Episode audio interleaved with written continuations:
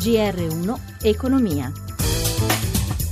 Buonasera da Giuseppe Di Marco. Chiusura poco mossa per le borse europee, sopra la parità a Londra mentre ha terminato gli scambi in rosso. Piazza Affari. Ora do il benvenuto al professor Stefano Manzocchi, nostro ospite della settimana, docente di economia internazionale alla Luiss di Roma. Buonasera. Buonasera. Allora, la Commissione europea ha dato il via libera alla manovra bis per il 2018, però avverte Bruxelles servirà uno sforzo di bilancio sostanzioso e per questo sarebbe meglio reintrodurre la tassa sulla prima casa per i redditi alti e spostare il carico fiscale dai fattori produttivi verso tasse meno dannose per la crescita. Secondo il ministro dell'economia Padoan, però, la reintroduzione dell'IMU non è una buona idea. Qual è la sua opinione, professore? Dunque, sappiamo intanto che in autunno sulla partita fiscale con la legge di stabilità con la Commissione si aprirà un dialogo molto serrato. Per quanto riguarda la manovrina e questo via libera che è stato dato, bisogna ricordare che la Commissione può dare delle raccomandazioni naturalmente, ma poi la composizione delle entrate e delle spese fiscali sono naturalmente decise dai governi e dai parlamenti nazionali. Per quanto riguarda l'IMU ci sono certo degli argomenti a favore, spostare sugli immobili, sui patrimoni parte della tassazione, ce ne sono altri invece a sfavore. Per esempio il settore edilizio italiano si è appena ripreso e quindi reintrodurre una tassa sulla prima casa sicuramente non lo aiuterebbe. Oggi l'Istat ha rivisto al rialzo le stime sul PIL per il 2017 all'1% in termini reali. La revisione è dello 0,1% rispetto alle precedenti previsioni. La velocità della crescita però rimane più bassa rispetto agli altri grandi paesi europei e anche rispetto alla media dell'Eurozona. Cosa serve all'Italia per raggiungere i ritmi di crescita degli altri paesi?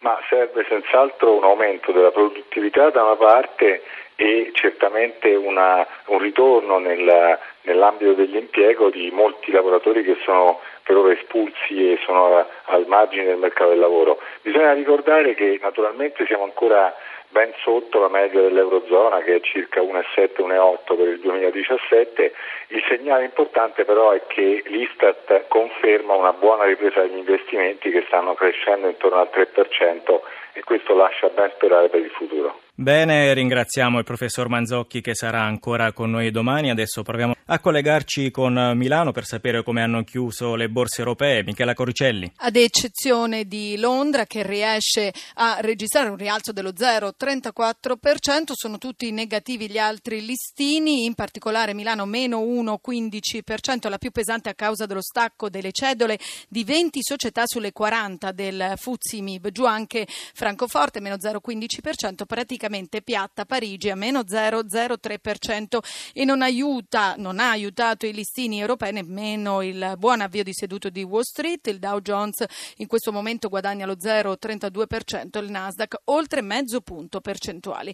Oggi sotto i riflettori il cambio euro-dollaro ai massimi da ottobre dello scorso anno, dopo le parole della cancelliera Merkel che ha definito l'euro troppo debole. In questo momento dunque il cambio è di $1,1232. Lo spread, il differenziale fra BTP italiano e Bund tedesco, è stabile a 174 punti base e poi nuovo rally del petrolio in attesa del vertice OPEC e i paesi produttori di giovedì.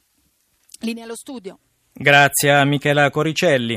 Le condizioni economiche del nostro paese restano incerte, le prospettive non sono più quelle che i padri costituenti immaginavano per il futuro. Il presidente della Corte Costituzionale, così è intervenuto all'ABI, a un convegno dell'ABI, ha tracciato un quadro del nostro paese. Sentiamo Amalia Carosi. Non siamo automaticamente destinati a restare ricchi per sempre. Così il presidente della Corte Costituzionale, Paolo Grossi, che nella sua Lectio Magistralis di fronte all'Associazione Bancaria Italiana traccia un quadro della nostra economia. Restano irrisolti tanti e diversi problemi della crescita e piuttosto evidenti tante carenze di struttura. Così a proposito di produttività e costo di lavoro, infrastrutture, concorrenza, dimensione delle imprese, innovazione, distribuzione dei redditi, ruolo dei capitalisti e della finanza, sistema fiscale. Queste le cause del ritardo italiano italiano secondo Paolo Grossi. Hanno pesato e continuano a pesare su tutto questo il quadro internazionale e più direttamente quello dell'Unione Europea. Alcune rigidità per eccesso o per difetto nei sistemi istituzionali e in quelli della regolazione, le incertezze, le instabilità degli equilibri politici, le tante riforme, le controriforme. Ed in questo quadro il presidente dell'ABI, Antonio Patuelli, chiede al governo italiano e a quello europeo di fornire strumenti certi alle banche che operano nel settore del risparmio. La Repubblica Italiana e l'Unione Europea debbono ora meglio garantire la stabilità della moneta e i risparmi, non attenuando le garanzie costituzionali approvate 70 anni fa dai costituenti italiani.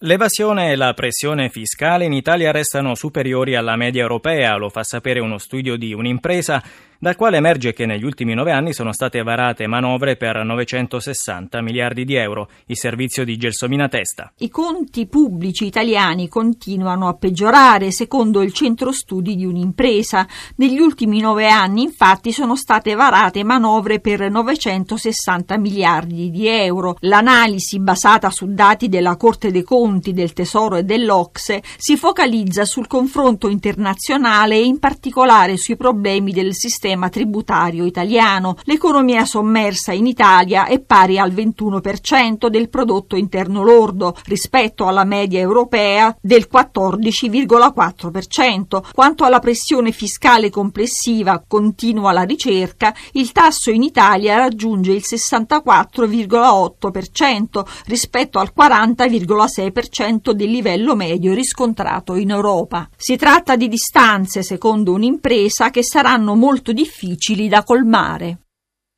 Nuovo forte calo degli sportelli bancari in Italia nel 2016, secondo quanto si ricava dalle tabelle della Banca d'Italia, sono scesi di circa 1.000 unità rispetto al 2015, a quota 29.000, nel 2010 erano 33.000.